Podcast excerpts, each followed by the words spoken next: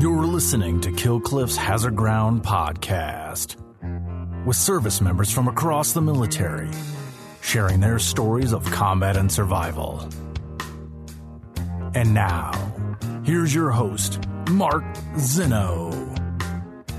Welcome into the Hazard Ground podcast. As always, we appreciate you joining us each and every week. Before we get started with this week's guest, who has a 20 year military career spanning Vietnam and through some of the most noted units in military history in the Army. Get to that in a moment. But first, just a few words about our promotion with Amazon on our website, hazardground.com. Best place to go before you do your Amazon shopping. You can click on that Amazon button at the bottom of the homepage or under the sponsors tab, uh, and you do all your normal Amazon shopping. Our website will direct you right there. We'll get a percentage of whatever you guys spend, and we will donate a percentage of that back to some of the charities and organizations you've heard featured here on the hazard ground as well. It works right from your smartphone. Very simple, very convenient, and takes you right to the Amazon app. So all of your credit card information is saved. But just go to hazardground.com first and link through Amazon that way. Don't forget to follow us on all the social media sites Facebook, Twitter, and Instagram at Hazard Ground and Hazard Ground Podcast.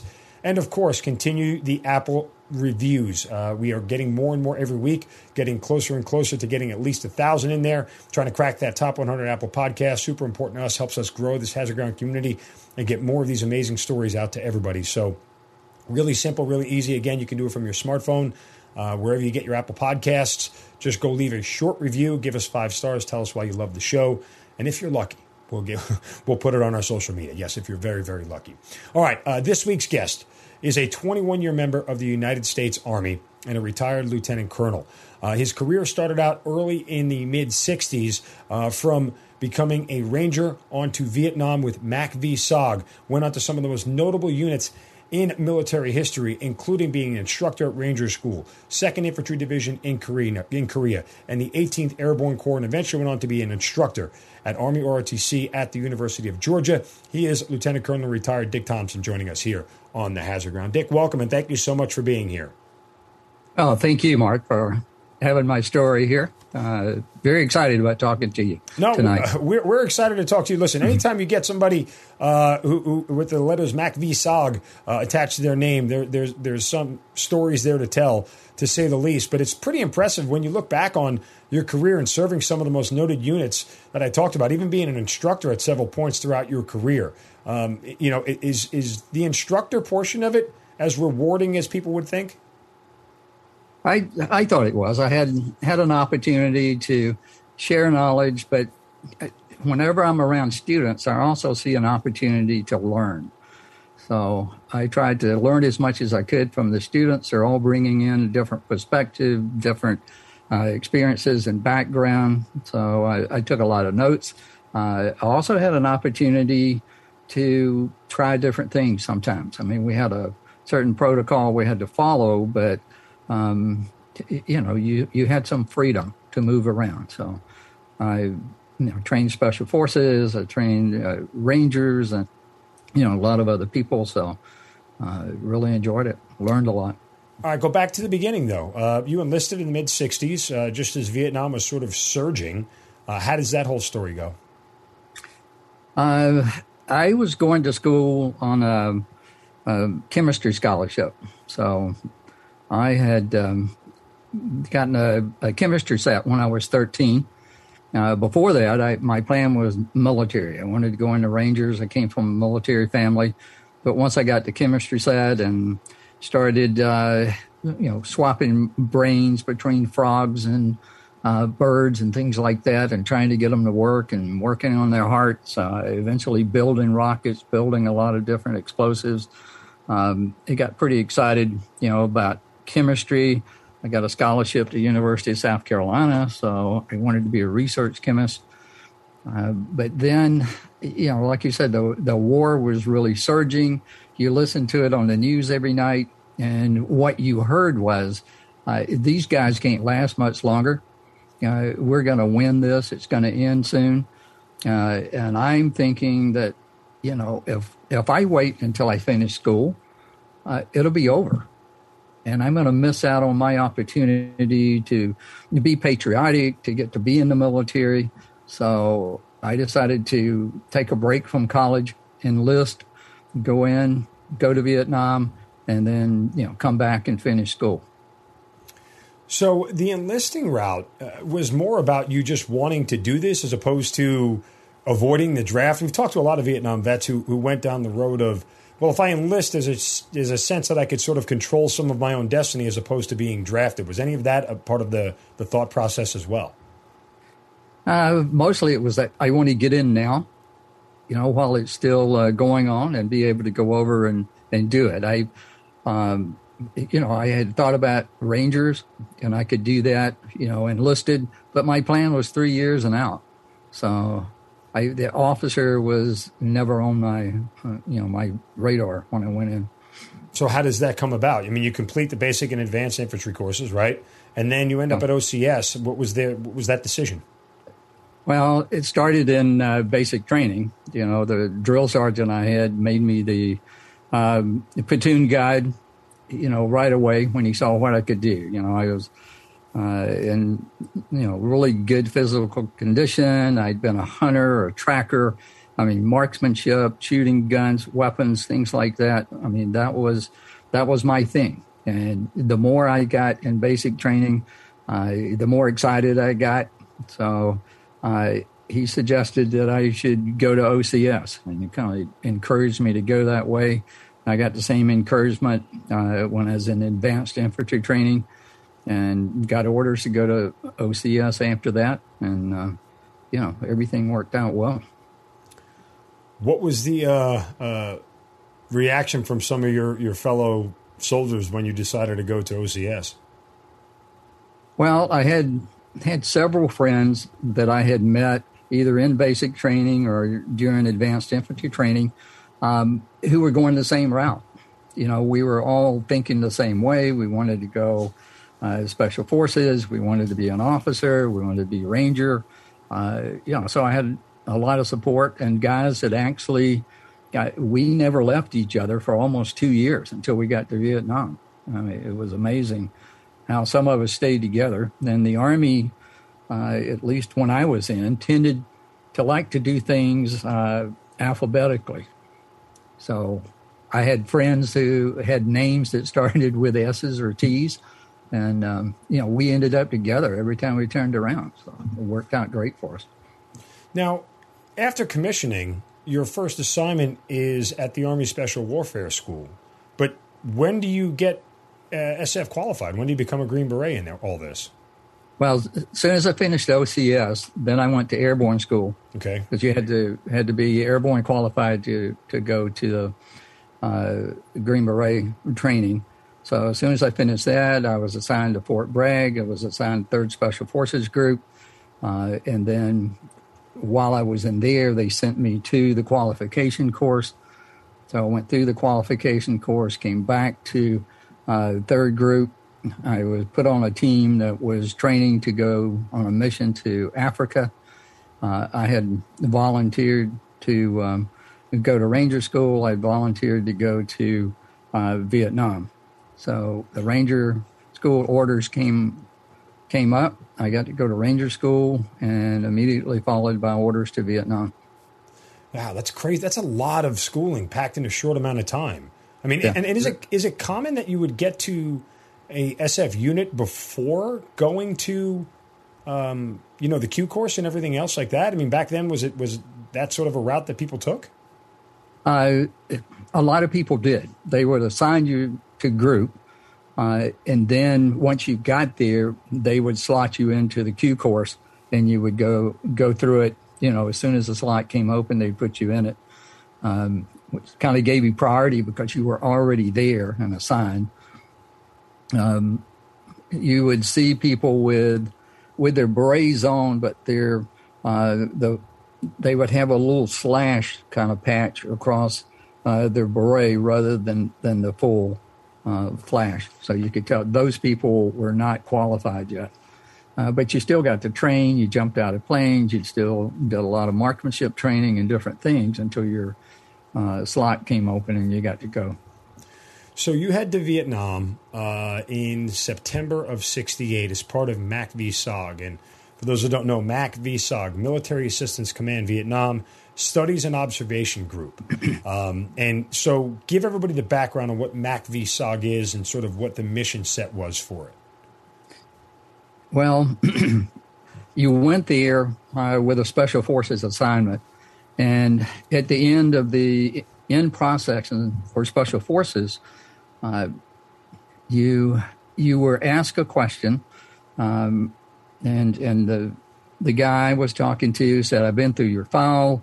you volunteered to come in the army. You volunteered for, you know, uh, OCS and special forces and Ranger School and Vietnam." now you have an opportunity uh, to volunteer for the probably the most important assignment you'll ever have in your career. Uh, and I asked him if he was talking about SOG because I had heard the term, but no one really knew what those guys did. And he said, uh, That's what I'm talking about. And I said, Well, I, I need to know what they do. He said, well, The only thing I can tell you is that you'll be volunteering to go anywhere and do anything and not tell anyone about it for 20 years. and I, I said, well, then I'm your guy. When know, they say can, 20 years, though, I mean, it, the yeah. I mean, I chuckle at it when I hear it. Like, it seems so in, unrealistic. I know, it, but you know, to a, a, young guy, you know, or 20 year old guy, I mean, that sounds that must be really cool. You can't even tell me what it is I'm going to go do except I'm going to be in the most elite combat unit in the world. I'm going to be part of that. Yeah, I can go do that. And you want me to sign a non-disclosure statement? And you had they had the documents there, so you signed a non-disclosure statement that said you wouldn't tell anyone about what you did, where you went uh, for 20 years. You couldn't talk about it. You also signed another one that said, "I'm volunteering to go on a minimum of six missions or six months, whichever comes first, before you know I can be released. So, now, yeah, did, I mean, did guys turn this down? Were, oh yeah. There, what yeah. was the reason people turned it down? Just the uncertainty of it? Well, like before, before I went over for the in processing, I, I had a friend who was already in Vietnam, and he and I were in a, in a bar talking that night. And he said, Tomorrow, at the end of the day, they're going to ask you if you want to join SOG. And said, I'm telling you now, say no. Do not volunteer for SOG. First of all, the majority of them get killed. The ones who don't get killed get the crap shot out of them and they come back as nutcases. Do not volunteer for SOG well, I mean, that kind of pushed me right on over that way because that sounded pretty cool. So, um, yeah, it, it, the highest casualty rate in Vietnam was in SOG. If you were a SOG operator, uh, you were either going to get killed or you would be wounded at least once, if not multiple times. Um, I mean, when you'd go on a mission and you came back, and you were just wounded, that was great. You thought, man, that was a successful mission. They wounded me, but they didn't kill me. So, you know, I'll heal up, go back out there again. I mean, so. that that's the draw. That's it's crazy, Dick. Like that's the draw for you. uh, yeah, I mean, I I wanted to be in the Rangers. I wanted to be in the elite. I want to play with the big boys. Uh, and if this is what the big boys do, then uh, I'm here. So when know, you when you get to Vietnam, what is? I mean, give us the experience and like what they're telling you. So you didn't know anything about the mission and what you were doing. What did you hear about SOG when you actually landed in Vietnam? Uh, you know, just from my friend, don't do it. Just don't do it. Right, but uh, I mean, like when you when you got to Vietnam and you got your mission set for what SOG was going to do, what was that? Oh, okay. I'm sorry.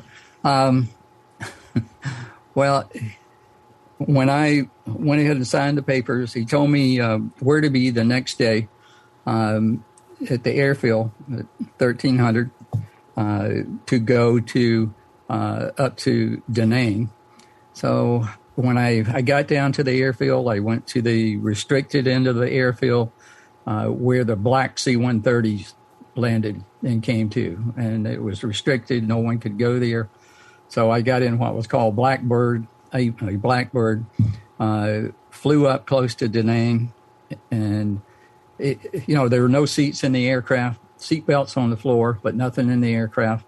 Um, crew chief told me that you know fasten tight because when we take off, we're going to go vertical almost immediately, uh, and when we land, we're going to come down nose first until just before we get to the runway. and We'll flare out and land uh, because we have to avoid, you know, getting shot down on the way up there. Um, when I got off, I was told uh, there'll be a bus here to pick you up in a few minutes. The black school bus pulled up. All the windows were shot out. Probably 200 or more bullet holes that I could see uh, in the bus. The seats were all shot apart. Um, and the only so thing you're thinking is, yes, this is what I asked for. Yeah, I'm, I'm thinking I, I, maybe this wasn't such a great decision. oh, now it finally um, comes so, to you. It yeah. wasn't a great so decision. I asked, I asked the driver. I said, "So, what's with all the bullet holes?" And he said, "Well, there's a there's a pass that we have to go through on on the way to headquarters, and uh, it's not uncommon for us to get ambushed when we go through there. But don't worry, we're also picking up a." a SOG team here. Uh, just do whatever they tell you if anything happens. So, in a few minutes, just almost out of another dimension, you know, I see seven guys appear, and I, would never seen anybody dressed like them before. Uh, no name tags, no dog tags, no ID. Uh, you know, a, a, triangular bandage tied around their head. They had weapons I hadn't seen before. They had just, you know, grenades and all kinds of ammunition and stuff hanging all over them. Uh, a couple of them had uh, M79 grenade launchers that they had cut down so that it, the barrel was just barely longer, you know, than the projectile. The stock was cut off, so it was like a pistol. Uh, a couple of them had those. They had you know, really cool looking weapons. Uh, but when you looked at those guys, they made the hair stand up on the back of your neck. You could tell there were no nonsense. The guy that was walking at the end of the line walked backwards all the way to the bus, looking to the rear, uh, as if he was expecting someone to come up from behind. They got on the bus. They all took up defensive positions inside the bus. Uh, the guy that appeared to be the team leader said, if anything happens, you get on the floor. Do not get up until I tell you to. Roger that. I, you know, I can do that. And then, you know, we, we go. Uh, there was no ambush. And I could tell they were not happy. They were really hoping they were going to get ambushed on the way back to the camp. But, and when they got off the bus at the camp, it was like they walked through another dimension. They just disappeared. And I thought, wow, you know, in a few days, I'm going to be on a team like that. I mean, that's that's uh, really cool. So yeah, uh, I so mean, that got me up there. I was going to say that's that's right up your alley, right? That's that's what you were hoping yeah. for. Um, yeah. So, what is the first person like? What's the first conversation you had with somebody who was in SOG at that point in time? I mean, I know the team leader spoke to you on the bus, but like, did you talk to anybody when you got back to base or anything? Well, I had an escort, you know, that, that picked me up uh, at the bus, took me to the quarters, uh, and he said, you know, I'm, this is where you're going to stay tonight, and I'm going to take you to the mess hall, you know, get you fed. I said, what about a weapon? I don't have a weapon. Uh, and his response was, sorry about that. Um, if you stay here, you'll be issued a weapon tomorrow. If not, you'll be issued a weapon uh, when you get where you're going. So he took me out. He showed me the bunker to go to uh, if the siren went off for incoming that night. So I, you know, at least I knew where to go. I got a good meal. Uh, he said we have this little movie theater set up, some some bleachers, uh, a couple of pieces of plywood nailed together and painted white, and we show movies there most nights if it's not raining. Said you might want to go see the movie tonight.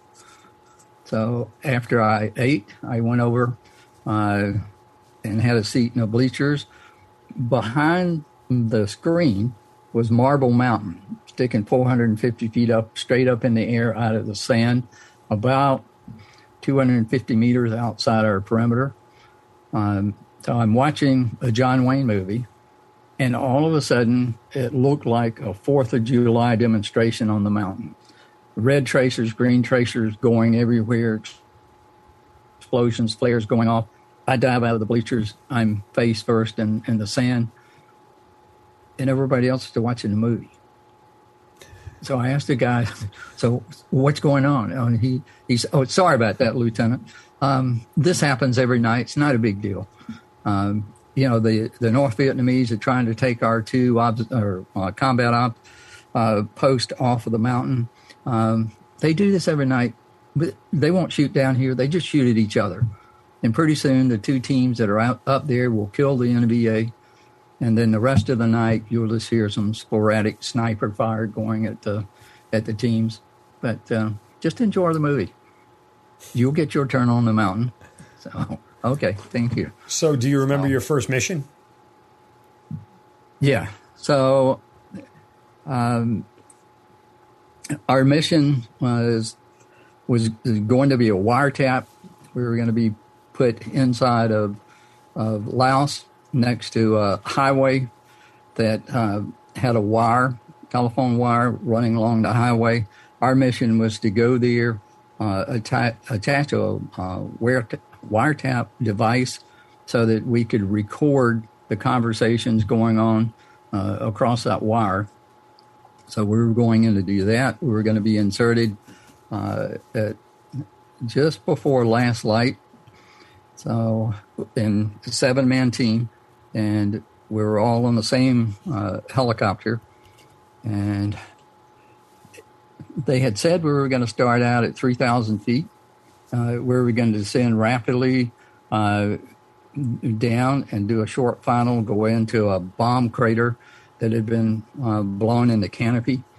So I got a 30 second warning. I didn't quite know what that meant, but all of a sudden the aircraft banked hard to my side.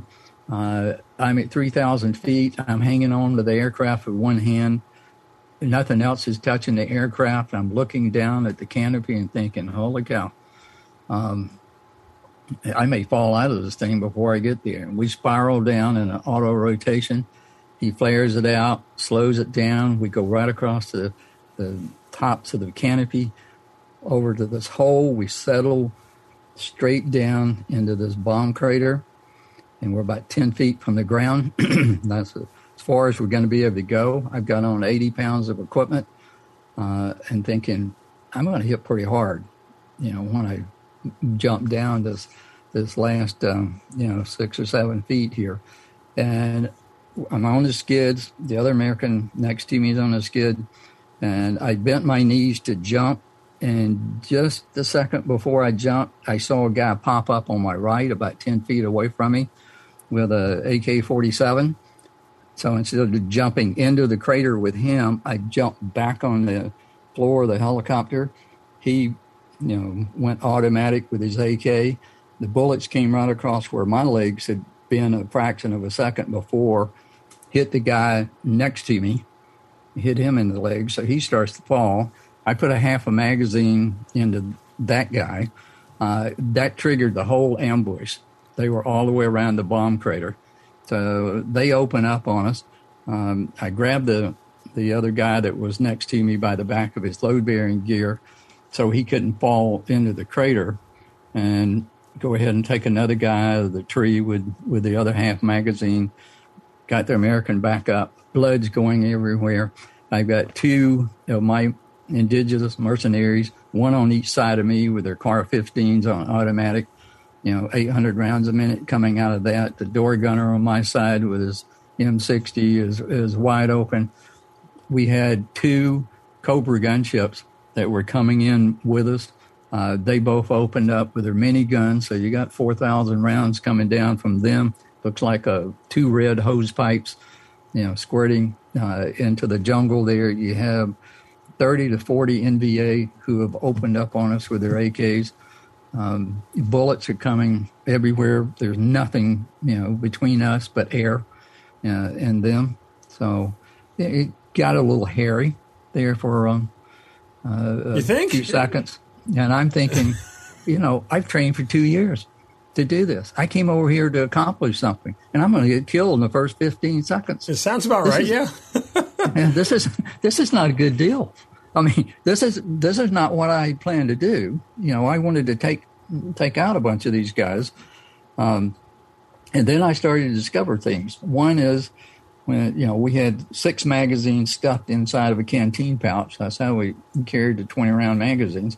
I, I discovered that when your stress level is that high, it's hard to get your fine motor coordination to work. It's hard to get a magazine that's stuck in a pouch out, especially when your whole hand is covered with blood and it's slick.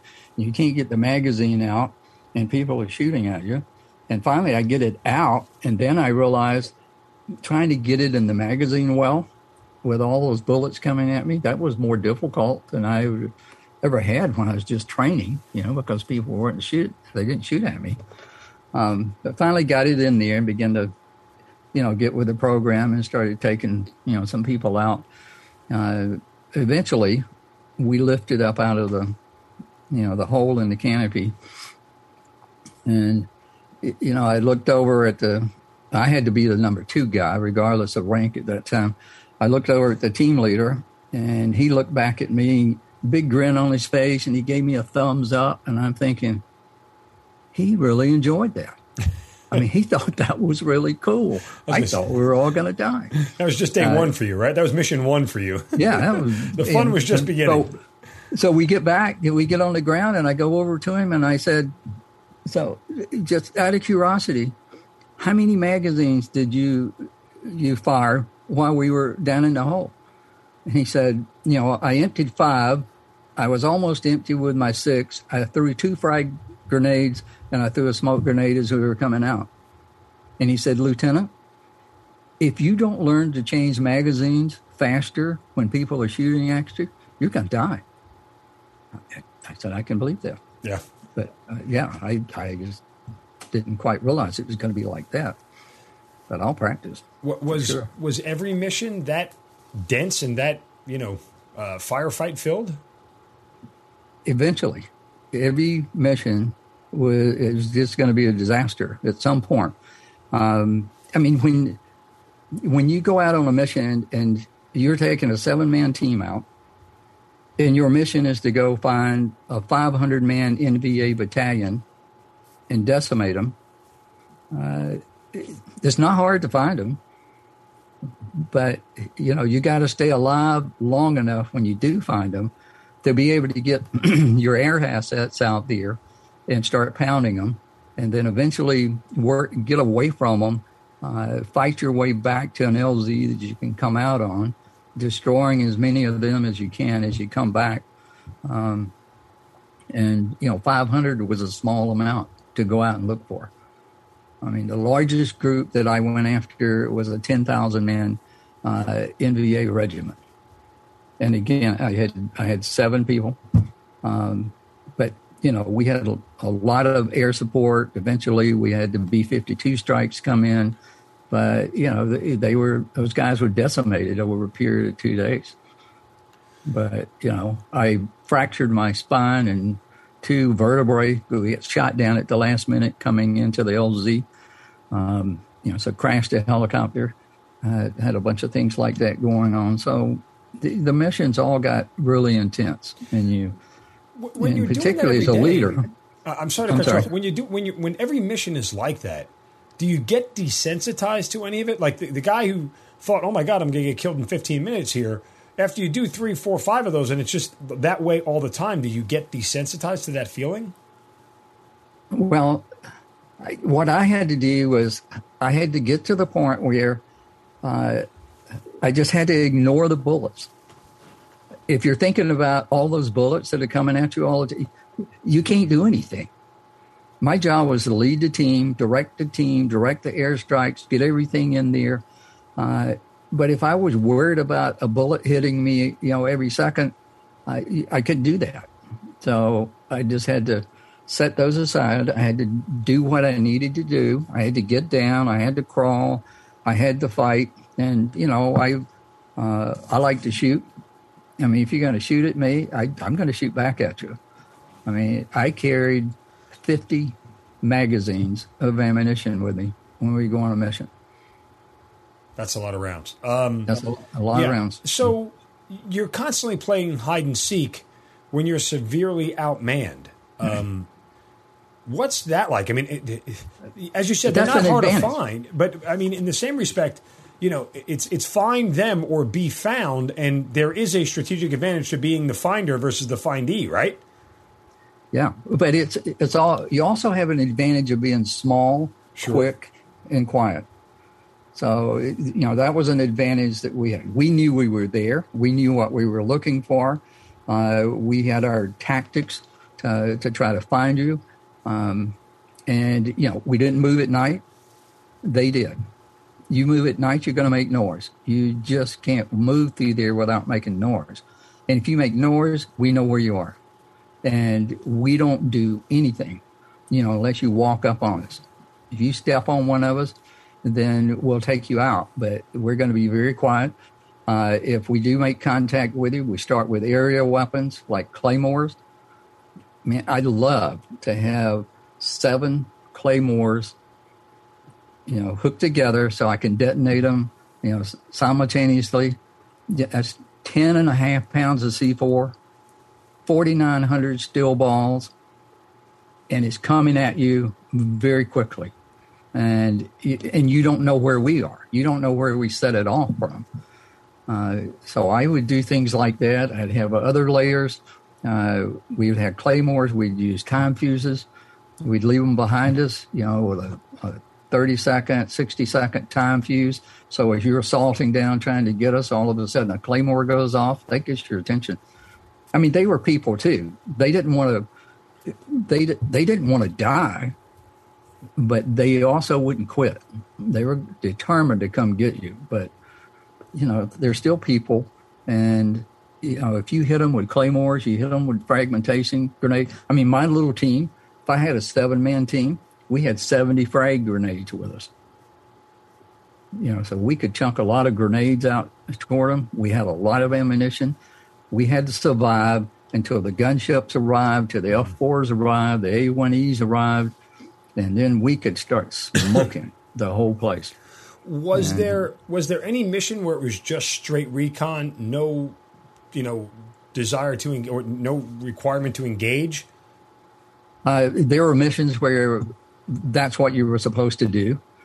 It was just hard to stay out there, uh, you know, for very long without them finding you. Right. I mean, if you're out there for five days, they saw the helicopters come in. And if the helicopters come in and land in the clearing, they assumed a team must have gotten off there. Uh, I mean, there's documentation that shows that the North Vietnamese had approximately 50,000 highly trained soldiers working in Cambodia trying to find SOG teams. The, their mission in life was to find us and destroy us.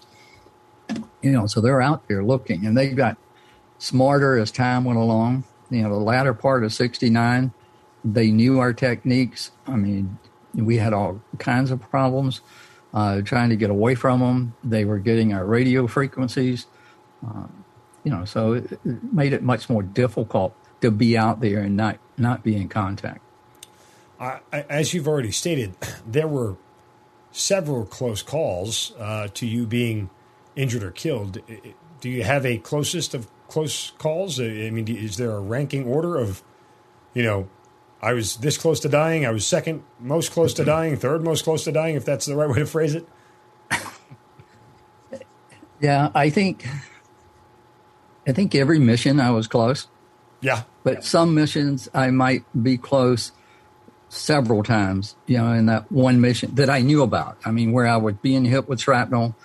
Um, you know, I've got a streak down the top of my head where a big chunk uh, just went right across the top of my head into a tree. I mean, I there was a time when I I thought I wanted to be taller. I mean, my little brother is six four. Oh, And I thought, man, th- that would be cool to be that tall. I'd be dead. There were so many times that if I'd have been a quarter of an inch taller, I wouldn't be here. You know, so so being a little shorter, you know, worked to my advantage. Uh, being small, being fast, uh, you know, helped me out. And and then I'm sure I had a lot of help from above to. Um, Little luck never hurt no one.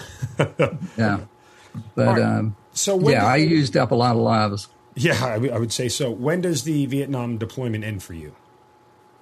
Um, it ended right at uh, in December.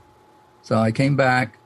Uh, I had the month of December, you know, to to start recovering, and and then reported into uh, the Ranger Department at Fort Benning, uh, and we got assigned to the mountain camp up at Dahlonega, Georgia. So, and that's where I wanted to go. I wanted to work in the mountains because, you know, I just spent a year in the mountains uh, so I was used to going up and down hills, and I liked that kind of terrain. And you know, my expectation was eight months in the states, and then back to SOG.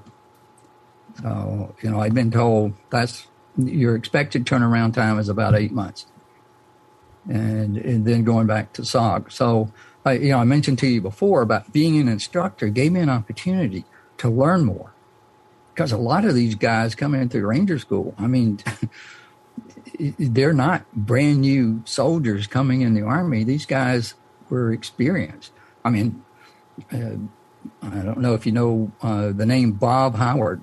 Bob Howard, Medal of Honor winner from SOG. I mean, he came through Ranger School when I was there as an instructor.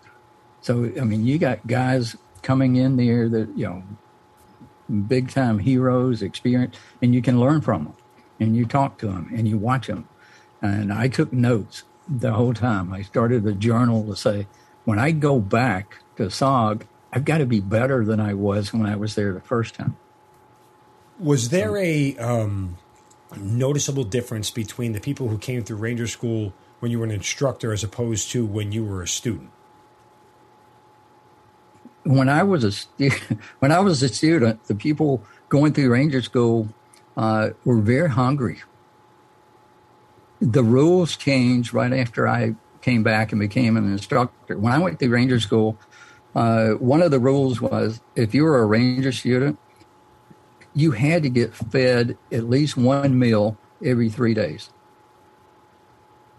If you were the patrol leader or the patrol leader for your your team when you were out, uh, if if he forgot to order a resupply of food, or if the team that went to pick up the resupplies forgot to ask specifically for the food, they would carry all the ammunition back to the team, but no food. So you didn't get to eat that day. Uh, when I got there, uh, it was changed, so you had to you had to feed them at least one meal a day. So you know it, they they took some of the some of the hardship out of it. It still wasn't easy Mm-hmm. But you know, you you had to had to have a meal a day. You had to have, I think, three hours sleep a night, and things like that. So. Um, I know you said you learned a lot from them, but what was like the the one sort of theme or the one sort of idea that you kept having to, to beat into Ranger uh, Ranger School um, candidates' heads, you know, from what you learned in SOG, trying to teach them that it would help them out either through the course or down the road when they would deploy? self awareness. You've got to be self aware. You've got to be situationally aware.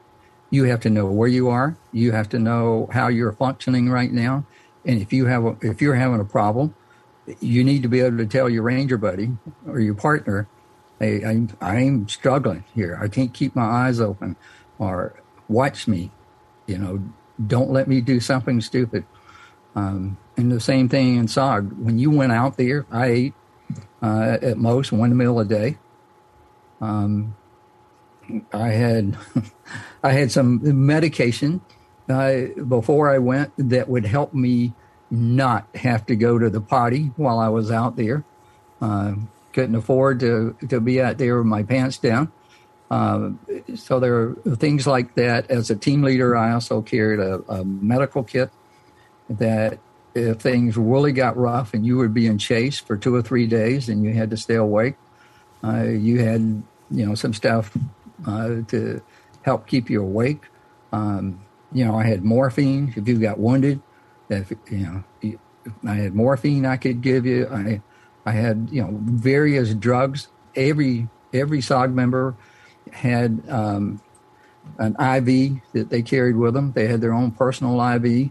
It was in a, a little uh, container that we taped onto the, the back of our load bearing equipment. Uh, and I used to make my guys, when we were in camp, practice giving IVs. They did not like that. But I told them, I said, you know, if I get hit, I don't want the first time you give an IV to be while you're getting shot at and I'm laying there bleeding to death. Uh, we're going to practice this so that we all know what we're doing and how to do it uh, at least when we're not being shot at. So we've got some idea of what to do. And I, I tried to make the training as realistic as possible. Um, I talked to the guys about the impact of sleep because one of the things that, you know, I uh, asked myself very quickly in SOG was, why do these people do this? Why am I doing this? And, you know, if, if I don't get killed, I'm only going to do it for a year. But my people, my mercenaries, they do this all the time. I'm going to leave. They're still going to be on the team, still going out there, and they get their 50% scar tissue.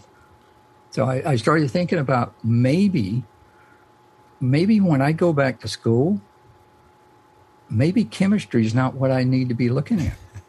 Maybe, maybe I need to to change to psychology and see if I can understand what motivates people to do this. Uh, how do I, as a leader, motivate people? How do I make good decisions? How do I deal with with all the stress that's out here? So, you know, when I eventually did get to go back to school, I changed over to psychology, and that's what I, I began studying. All right, so you were an instructor for what? Uh, almost four years. Is that how long you last there at Ranger School? Uh, little over three. Okay. What happened? What happened was, you know, the eight months that came up, just like they said, I got orders to go back to Vietnam. There were probably twenty of us uh, that got orders to go back to Vietnam. Uh, I signed out on my 30 day leave to get ready to go. And then uh, I was contacted and said, Your orders have been changed. Go back to Dahlonega, go back to Ranger School. Um, and when I asked why, they said, Well, in order to be an instructor for ranger training, you have to have had combat experience. And what's happening right now, people are getting out of the army so fast after Vietnam, we just don't have enough people with combat experience uh, to be instructors. So we're going to keep you there for a while.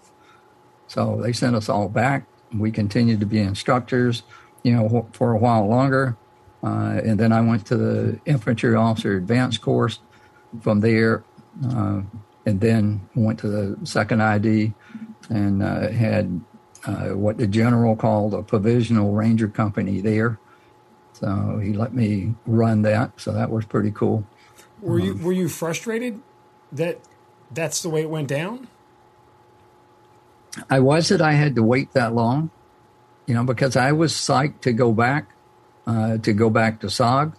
And all of a sudden, you know, I was still training, but I thought, well, you know, there's still more I can learn.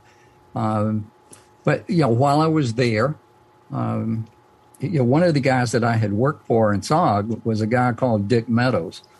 And I don't know if you've run across him or not. I mean, he is special ops legend. I mean, there's a big bronze statue to him at Fort Bragg. Um, but you know, he called me, um, and and a few months after I was at Ranger School, and he said, "Look, uh, I need some help. You're going to get um, temporary duty orders here in the next few days. Uh, just go ahead and make arrangements to be gone for about six months or so. That's all I can tell you." Um, so I I got orders to go TDY. Uh, and then the orders got revoked because the head of the ranger department uh, flipped out when uh, you know Meadows had gotten pulled out of the ranger department. Another guy, Benning, had gotten pulled out, and I came down on orders to be pulled out.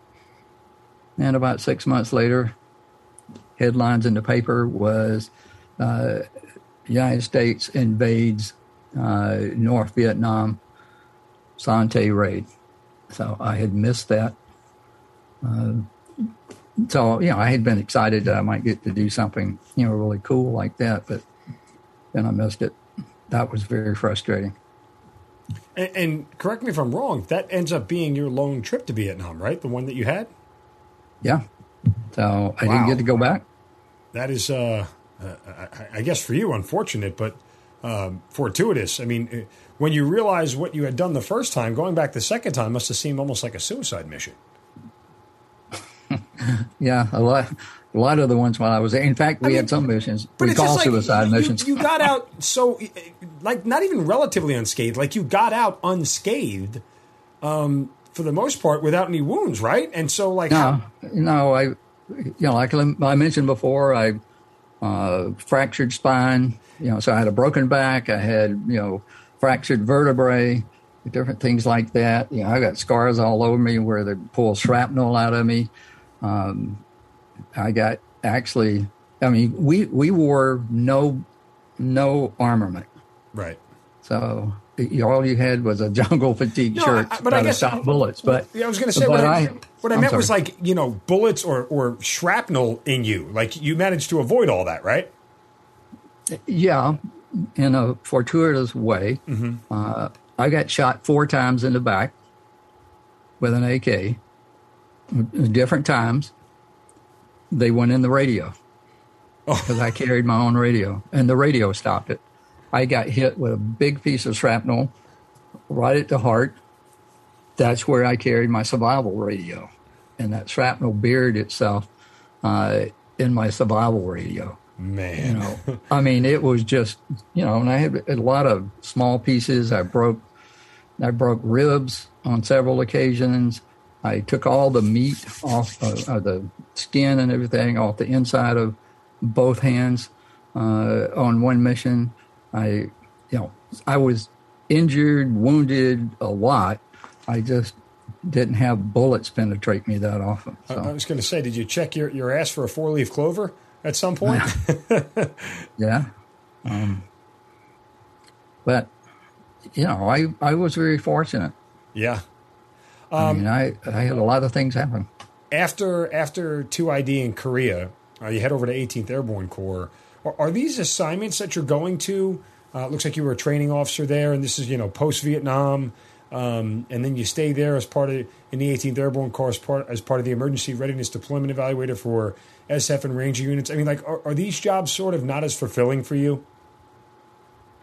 Well, at least I got to be with special ops guys. Right. I got you know, I got to go out on, you know, it, all their missions were classified that they went on for the uh, training. Uh, I was the uh, Halo specialist. So if if the unit we were evaluating was going to uh, insert a Halo team, then I jumped with the Halo team and evaluated uh, their performance and gave them feedback. So, you know, I got to make a lot of jumps. Um, you go all over the place doing that.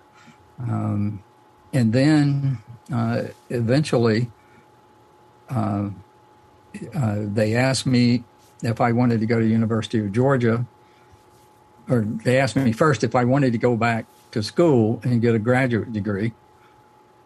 So I thought, okay, you're gonna you're gonna send me to graduate school for 18 months, and that's all I have to do. Well, if, if you're to do that, then my plan is to get a doctorate. I don't want a master's degree. So I looked around, I found a school that accepted all of your time, even the master's level time, is residency time toward the doctorate.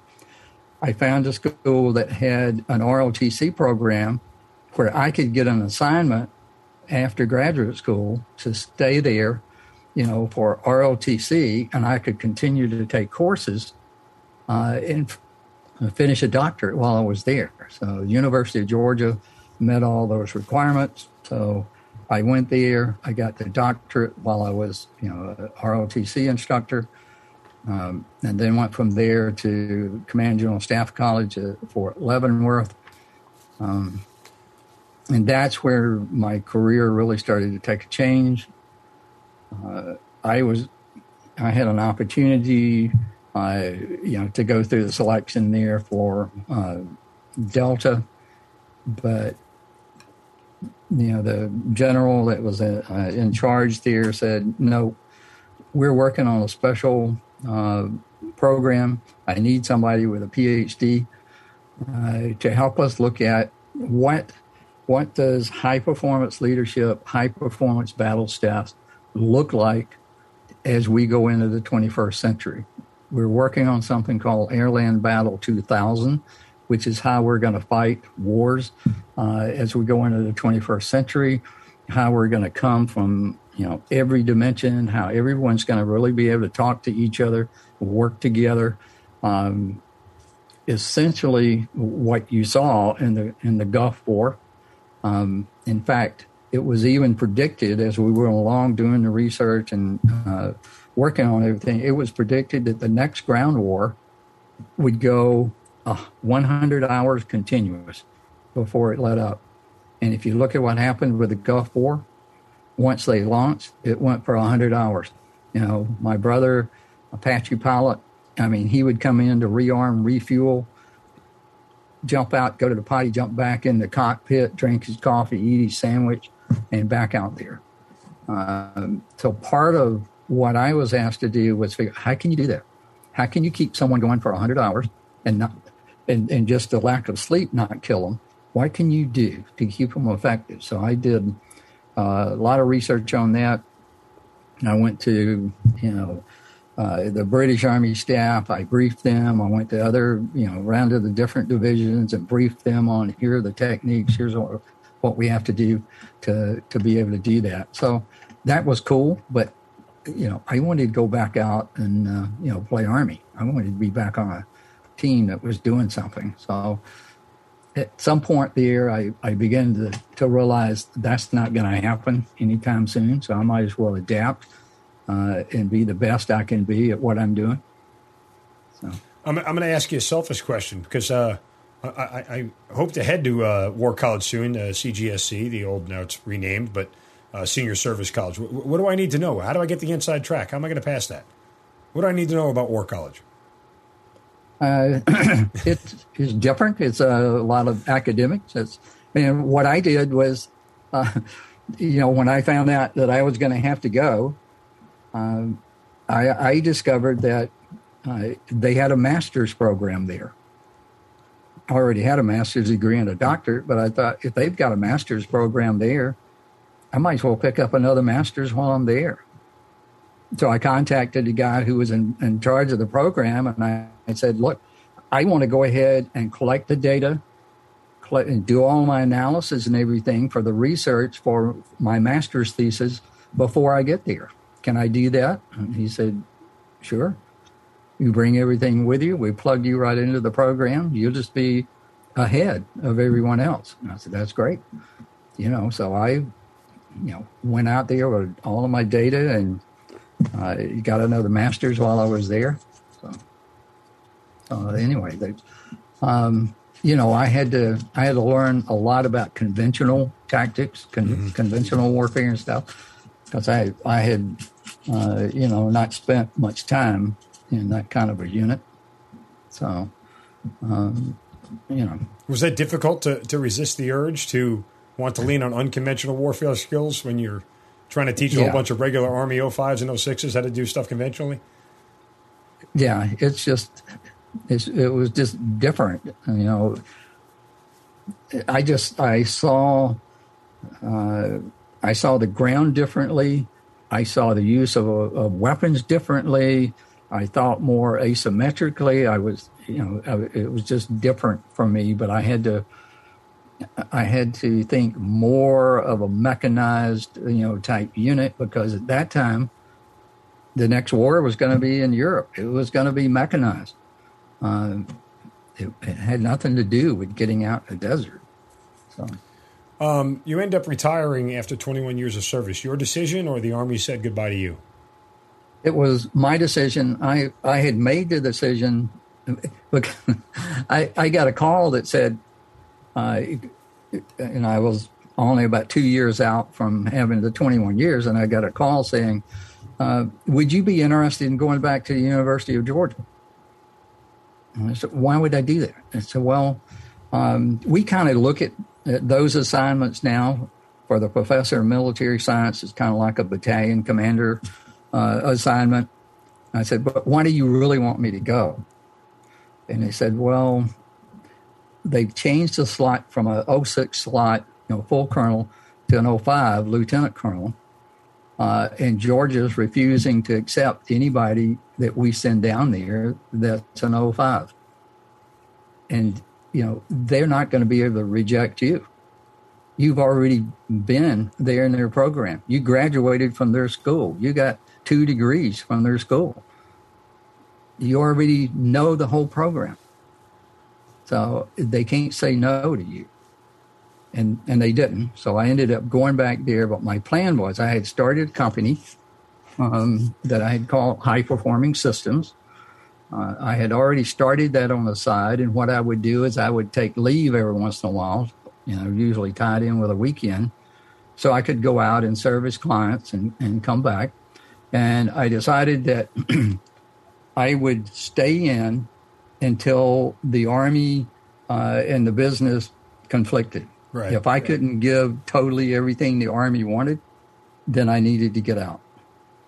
So after a while, it got to the point where the, the general that was in charge of cadet command, I mean, he would just, you know, Friday afternoon, he would say, you know, you got to be at Fort Bragg for a meeting tomorrow morning at eight o'clock.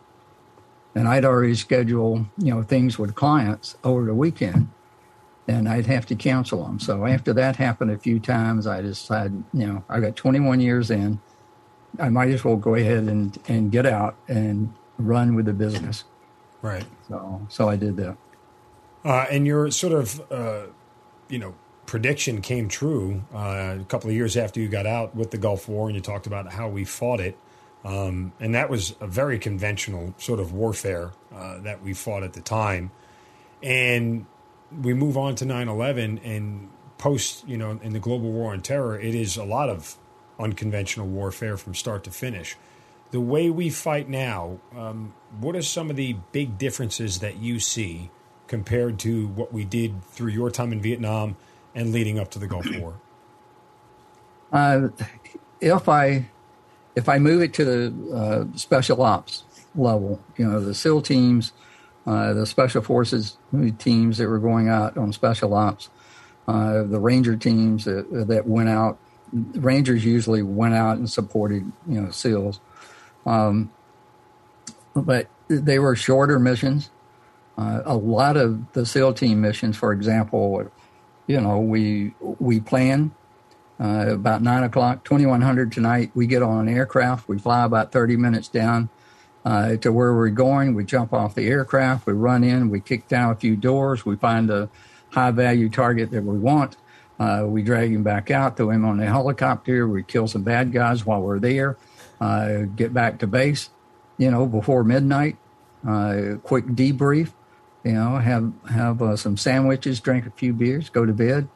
Uh, get up the next morning and start thinking about you know where we might go next versus you know, our we would go out. It was it was almost like we were going after Bin Laden every time we went out. I mean, the number of aircraft that supported the mission that we went out with. We had backup air slicks for uh, the aircraft that we were on. We had Cobra gunships, regular gunships. We had a uh, aircraft orbiting uh, way up there that gave us 24 7 communication. We had the F 4 Phantoms with air cover.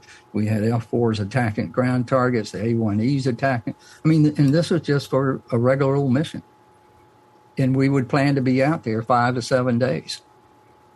And, you know, we might make it that long, we might not, but, you know, it, it wasn't, you know, load up with 10 magazines and, and run run down the, the street here a little ways and shoot some people and come back. I mean, you know, like I said, I carried 50 magazines because I was not going to see any help, any resupply anytime soon. So I had to survive. And a lot of times, uh, the way we survived was we had to crawl out and take weapons and ammunition off dead NVA that we had killed and use their weapons against their buddies you know, because we'd already shot up everything. So, is the is, is the presence of special operations now that it is so forward facing, whereas back when when you did it, it was hey, don't say a word about it for twenty years. That's you know uh, more unwritten rules now than anything else. But does that bother you at all? That the, the way special operations is now movies and books and everything else. It, it bothers me. Um, well, with with the bin Bin Laden raid, I mean, the term SEAL Team Six uh, was something you heard every once in a while. It was kind of like, you know, in my time, it, it was like you might hear the word SOG, but you didn't know who they were. You didn't know where they were. You didn't know exactly what they were doing. SEAL Team Six was that mythical uh, part of, of SEALs uh, they even changed the they changed the name pretty pretty soon, but people kept using that terminology. But with Bin Laden, all of a sudden we tell who they are. I mean, we're announced here. Here, here's the team that went in and got him. I mean, geez. I mean, you you have to worry about their families. You have to worry about you know the people. Uh, you've given away all these secrets about you know how they did it. I mean, uh, we we tell too much now. My opinion. We don't have the operational security that we should have. We tell too much. We want to get it on the news. We want to get it in books. We want to get it, you know, wherever we can. Instead, you just go out and do it. Yeah. You don't tell anybody. No, capitalism. You know, was, wasn't a thing back in the day. It is now. So yeah, you kind of, you know, have to. Uh, without a book or news or, or, media, you don't get to make any money off of it. And unfortunately, that uh, in certain cases is superseded the idea of operational security and need to know basis. I mean, I, am I'm, I'm with yeah. you. I'm more of a hey, not everybody needs to know how we operate. Um, exactly. For the most part, conventionally, sure, um, that, that you can have as much transparency and everything else as you need. Uh, but for the most part, again, there there are dark corners of our military that I'm okay with. Uh, a lot of people may not be. Um, and, and we do owe transparency to taxpayers and citizens about things that go on with our, in our organization that are not up to our standards and up to our values. Um, so from that standpoint, I 100% agree. And in those dark corners that we don't want to talk about, some of those bad things can happen. They need to be brought to light. But in the same respect, from an operational standpoint, you, you, don't need to know everything. Just know. Do, you don't know how to know this, how the sausage is made. Just know that it's it's done right. Yeah, and I, you know, I'll, I'll be a, be transparent with you. I'm, I've got a book that I finally decided to write and say, here's what it's like, you know, from a SOG team leader perspective. Here's what I saw. Here's what I experienced. And if you don't want to know what's in those dark corners, don't read this book. There are things in here that they're going to make some people really upset because they don't want to know that kind of stuff. And you know, we, I had a different uh, set of rules of engagement than the guys now have. Right. You know, I I didn't have to wait on you to pick up a weapon and and start shooting at me before I could shoot you. I just had to see you. I just had to get my sights on you because everybody, I was in a free fire zone. Everybody there was the enemy. Everyone where I was was the enemy. Uh, you know, so and my job was to take you out. So that that's different. You know, I I met with and had conversations with with a lot of you know the SEAL team guys and special ops guys. Um, you know, it's different. I mean, and they they find it kind of strange with me because they would say, "You mean you didn't have ISR? You couldn't see where the enemy were?" You didn't have on a headset where you were being fed all this information about where they were and which way they were moving and how far away from you. I said, no. You know, we moved up on the target, and if somebody popped up, we took them out. You know, you just have to react quick. Um, but it, I mean, it's different. Um, and, and I'm not saying right or wrong. I'm just saying I think I think the technology we have today is great. We need to use it, but everyone doesn't need to know what that technology is or how we use it in the you know in the special ops role. So Uh, and I know you're on the outside now looking in. I'm just curious from a leadership perspective uh, where you think the military is now. Um, are we better at leadership? Are we worse? We're obviously a bigger force, a more dynamic force. You mentioned the technology. There's so many changes, and sometimes the changes come so fast you don't have a chance really for anything to take root. But um, you know, as someone who who has spent 20 plus years uh, in the leadership profession, and it's what I personally believe is is my best attribute. Um, I, I, just wonder if there is a better um, tenet of leadership now than there was back when you were in. I think, and, and again, just from the outside looking in, I think that there are people in the military, uh, like you were when you were in there, uh, who understood leadership, could lead, could lead in combat, could lead people, could lead people in peacetime. But I also think there are a lot of people who can do that. They, they don't have the mindset. They don't understand how people function, how they're motivated. And I realize uh, again, just from what I see, that a lot of the, a lot of the young soldiers uh, are a little different today.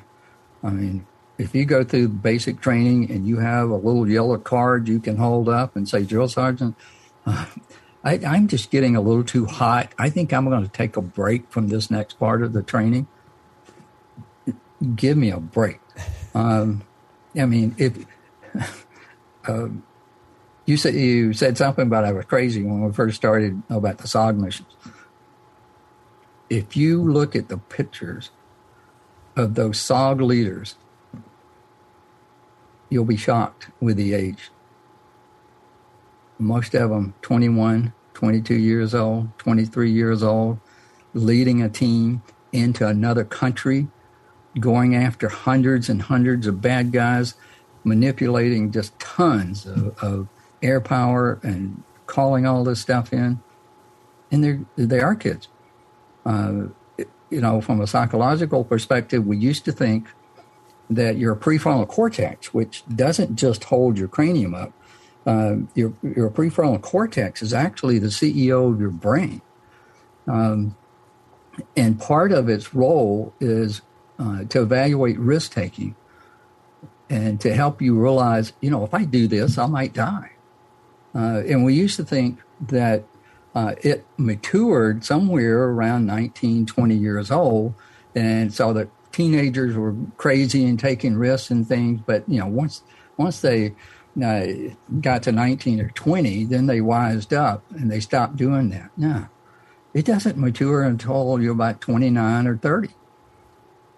So you wave something like you get to go anywhere, do anything, and not have to tell anybody about it, man, you got a we got such a cool job for you. Uh, hey, did you ever me. did you ever break that that 20 year promise? I mean, did you hold everything in for 20 years and not say a word to anybody or did you talk about uh, maybe I, wife, spouse, whatever it may be, cousin, whoever? I I I would I would talk in general terms. Um, but you know, staying in the military kept me around military people. Uh, and that that was part of I think what helped my transition because um, people ask me all the time, how did you deal with that? How how did you uh, deal with PTSD or whatever? I said, well, in my case, I stayed in. I didn't get out right after Vietnam like most people did. I went I went to a group of Rangers. I mean, everybody there had been in combat. Everybody understood what I was talking about.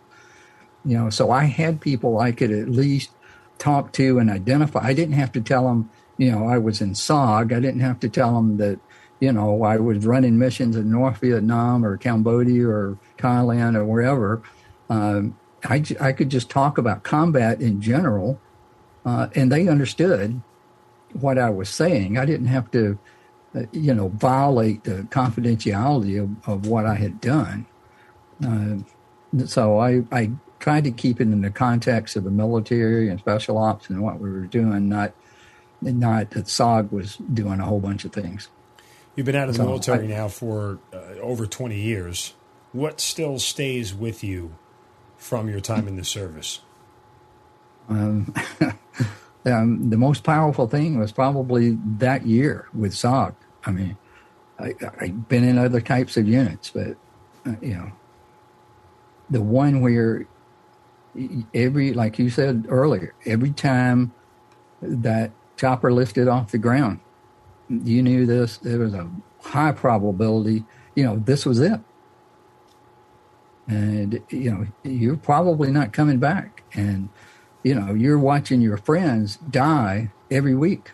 I mean, you've got memorial services every week, and you got to remember, SOG was lasted from 64 to 72. During that time, there were about 2,000 people who went through um, that, that, were assigned to SOG. Out of those 2,000, there was about 500, maybe 600 people who were actually operators, people who actually went out, crossed the border, did the missions. Half or more of those were killed. All the rest of them were wounded, one or, or multiple times. You know, so you saw people dying all the time, not coming. I mean, whole teams just disappear. They go out, they send in team okay, moving north, you never hear from them again, the whole team. So, you know, you're seeing that all the time. So, it, yeah, that kind of burns an image uh, into your mind and it helps you, I think, put put things in perspective.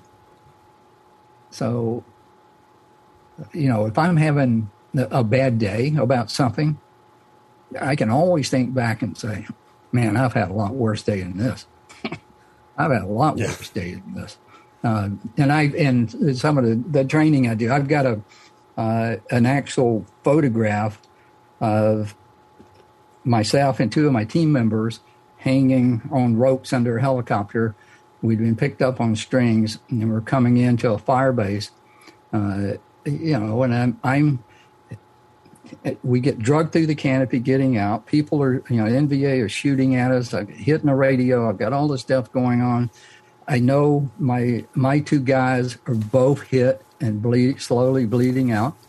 I know we've got 45 minutes to an hour to get to a place where it's safe to to set us on the ground and put us in a helicopter. I'm flying at 7,000 feet, hanging on a rope underneath a helicopter at over 100 miles an hour.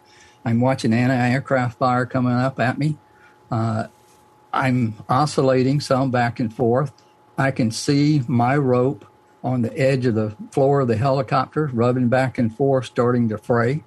And I'm thinking, it, is it going to cut in two before I get to where I'm going? my radio is dead. I can't call the, the pilot and tell him I've got a little issue going on here. Um, so I, I have all of that. You know, I'm freezing to death.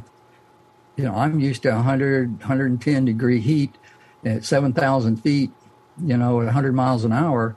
It's cold. And I was soaking wet to start with. So now I'm freezing. Both of my legs are asleep. I can't feel either one of them because the, the the harness I have on has cut the circulation off. And I'm thinking, hmm. I, I hear people sometimes complain about their commute to work. I'm thinking, man, I'm pretty excited right now hanging under this helicopter because in about 45 minutes, if that rope doesn't break, I'll be able to, to get on the ground and, and be set inside the helicopter. Right. I mean, I'm just commuting back from the office and I've and I've had worse commutes than this. Yeah, yeah. You know, so um, uh, you can put things in perspective and say, I'm stuck in traffic in Atlanta. I mean, I don't want to do this every day. Nobody, well, I'll say nobody's shooting at me. You could get shot at in Atlanta. So, don't we know it? Uh, so, don't we know but, it? Yeah. But let me. I wanted to ask you one more thing here, um, because you went through Vietnam, uh, you saw the end of it, uh, and clearly how it went on, and then now, uh, all these years later, we're watching the end of Afghanistan and sort of play out in similar fashion. Did it? Did anything sort of resonate with you? Did did yes. emotions and things stir up? Tell me about that. Yeah, I mean, it, it, because I I've seen this before. I've seen it before. I've seen the same pictures. I've seen the same kinds of things happen. And I, I do a lot of work uh, with vets, um, particularly vets that, you know, combat vets who are maybe struggling uh, with PTSD. I do a lot, you know, around the suicide prevention. And, you know, when all of that started, the calls just, you know, dramatically increased with yeah. guys struggling uh, with, you know, to question everything they've done because of what, what they see happening. Um, you know, I still get, you know, a lot of calls. Um, but at least, you know, I had a little bit of perspective to look at it with. I had seen us pull out. I had seen the way we pulled out. Um, and there there are some similarities there. Um, and I, you know, I don't want to get political, but you know, we did not do it right. Yeah. Either time, particularly You're probably not going to get much of an argument from me or, or anybody listening in the audience. I mean, it's yeah. anybody with a military background knows that uh, strategically the execution of the withdrawal uh, was bungled at best. The, the, I, I joked around repeatedly. I could have got four ROTC cadets to come up with a better plan than what they did. Um, you violated some of those basic premises of stuff that we we learn uh, from day one. Hi, establish security. Uh, you gave all that away from day one. I mean, it, you know, it's your prior your first priority of work went out the window, and all of a sudden the rest of the plan was formulated. So uh, again, we we could do a whole dissertation on this whole thing, and and with good reason, and hopefully, you know, uh, in the big picture, the government will do the right thing and, and get to a, a resolution of how way how why it was done the way it was and uh, come up with a yes there was a, a, a other viable options um, because that's a level of accountability I think that's owed uh, all of us uh, military or non-military I think it's owed to everybody. But um, it, it is noteworthy that there were so many veterans both Afghanistan uh, Iraq and Vietnam veterans who um, saw those events play out and had a, had a, had a band aid ripped off, an old wound got exposed again. Um, and as I say repeatedly, I just remind all those people who are still here, you have the tools how to get through all this. You know how to do it. You've done it already. You just sort of need a reminder to go through that same process again and not let it get the better of you. Yeah. And I've, you know, I've shared something similar to that even, even before, um, you know, the withdrawal from Afghanistan. I mean, we had COVID. Uh, you know, COVID hit, and all of a sudden, the rules changed. And you know, I was speaking on Veterans Day to uh, a group of veterans, and, and I, I said to them, "This is not your first radio or rodeo. You guys have deployed before, and what happens when you deploy? All the rules change. All of a sudden, you have you you have a wire, you have a boundary. You can't go out there. If you go out there, you got to have protection whether it's a ballistic vest or a mask or whatever, you got to have protection. Uh, you eat different food. You, you know, so everything changes, but you guys have all been through this and you survive it and you're back. Help your buddies, help your family. We can get through this. I mean, we might be a little short on toilet paper for a little while, but, you know, we'll be okay. You know, hang in there. Well, Dick, look, it's an amazing story. Um, and again, uh, the book, if anybody is interested in grabbing it, uh, is titled The Stress Effect Why Smart Leaders Make Dumb Decisions and What to Do About It. Just a phenomenal 21 years, uh, beyond a wealth of experience uh, and information, and obviously downloaded throughout uh, all your years of teaching. And, and that has a, a, profound effect on the rest of the force because that information is now in the hands of people who can use it. Uh, for their careers and going forward. So, certainly, again, thank you for spending so much time with us and and sharing your story. But we certainly appreciate you uh, you being here with us. Well, thank you for giving me the opportunity to uh, talk about some of it, and I appreciate your service and everything that you've done and your audience. And um, you know, we're all in this together, and we will get through it. So, Amen. thank you, Dick Thompson. Thanks for being part of the Hazard Ground. Thank you. You've been listening to Kill Cliff's Hazard Ground podcast, hosted by Mark Zinno. If you have an interesting story to tell and you'd like to be on the show, send us an email at producer at hazardground.com. And if you like the show, don't forget to subscribe, rate, and review on Apple Podcasts. Thanks for listening. We'll see you next time.